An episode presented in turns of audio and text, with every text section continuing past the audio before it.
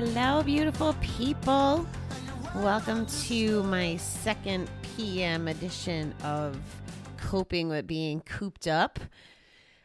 I am blown away that the weekend went by so quick, actually. I can't believe it's Sunday night, and I also know it's pretty hard to keep track of the days right now. So I figured I would.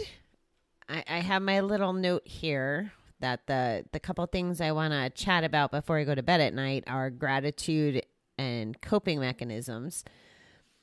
So for the the coping part of it, I did a little better this morning. I did I did meditate first thing. Start the day off. I never did make it for a bike ride. It was raining. But I went grocery shopping. I went to two different stores. And I have to say, it was really weird. It's the first time I've grocery shopped since all this has happened. And it was really weird with the the posters of six feet away and the the plexiglass like at a bank. There's a lot of the world was a weird little place this morning, and I don't know if it's just because I haven't exposed myself to it too much.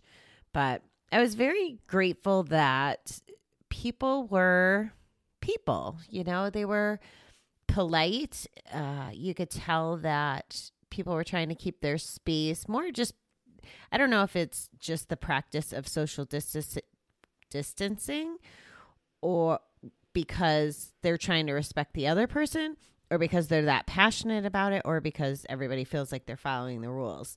So I found that pretty interesting. I thought everybody did a good job.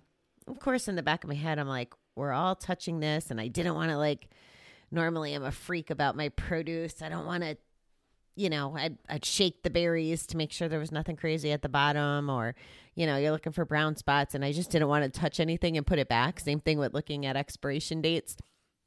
So it's kind of interesting how we look at things a little different. I had given someone the cart. I was at a place where, you know, you stick a quarter in to get a cart and then you get it back so that they don't have to pay stock people, which is brilliant. I don't know why every supermarket doesn't do it really. Anyway, you know, I was like, I said to somebody, "Do you want my cart?" Because sometimes it's a pain in the butt, right, to to separate them. And they took them, and that was nice. You know, it wasn't it wasn't a a fear driven decision. It wasn't like maybe they wiped it down or or whatever. And and obviously, I want to stop spreading it we just saw somebody just posted in our group that it sounds like we're on lockdown till the end of April now, uh, which I know that that sounds like a really long time, and that what are we going to do for the next, you know, four or five weeks? And hopefully, you know, this is one of the things you do is is listen to me for 10 or 20 minutes a day and and know that I'm cheering you on and thinking of you as you're bored and and trying to figure out how to keep your sanity.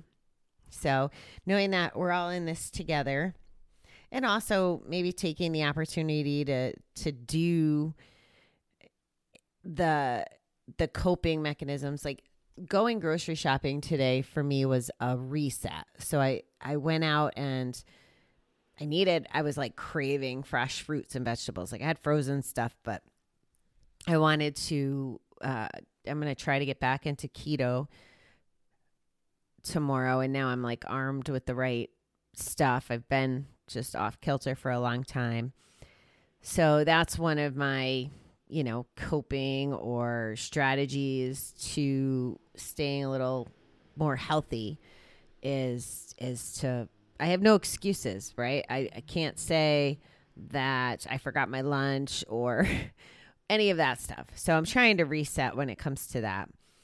So I'm I'm grateful for all of that that, you know, the world wasn't too crazy today.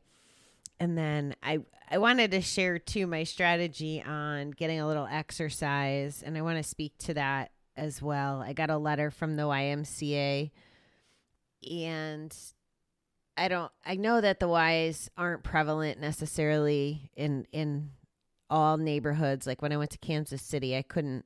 They weren't every couple miles. We're kind of saturated here. And for those of you who don't know, the Y is just I it, it's a community that I got really exposed to as an adult about 10 years ago. And when I first started at the Y, I was like 220 pounds. And I thought I had to join to play at volleyball. And anyway, I ended up making lifelong friends at volleyball. And then now, you know, Zumba and all the classes. And what's pretty cool is, you know, you pay your monthly membership and you can use the gym, the pool, or the classes. So there's a lot of variety.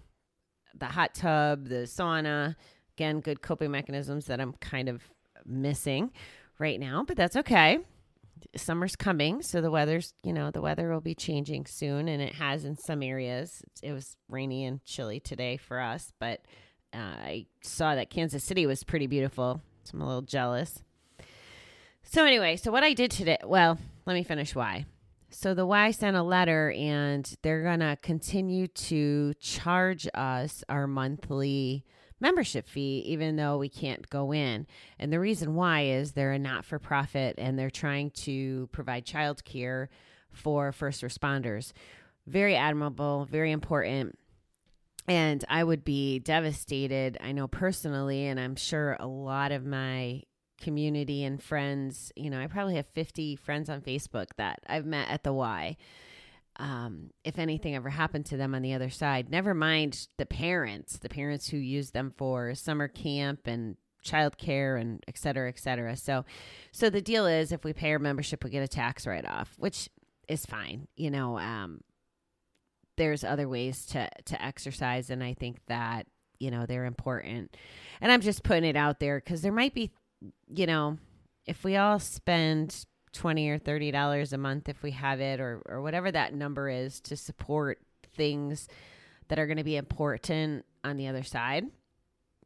It's just food for thought. Uh, there's there's things we might not be thinking about and i'm sure it took a lot for the president of the y to reach out and and ask us for help.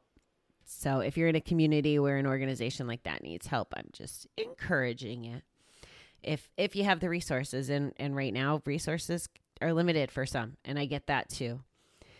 So what I did today for my exercise was I live on the third floor. So I strategically filled all my bags really really heavy. And i would only instead of playing that you know seven bags of grocery on your arms and hanging off your neck game or even taking the elevator i walked up the three flights of stairs with only one or two bags on every trip. So i got my strength training because my bags were really heavy. And then i got my cardio by going up the steps. And you know i think it took four trips. And I, I felt good about it because I had to get the groceries in the house, served a purpose, and I got to exercise a little. So, those are my couple thoughts for now. And because I'm promising to keep this under 10 minutes, which I did not realize was going to be this hard, I am going to check out for now. I'll see you in the morning with meditation from our book. And I just hope everybody has a great evening or day if you happen to be listening to this. Not when I'm putting it out, obviously at night. So uh, hang in there and I'll talk to you soon.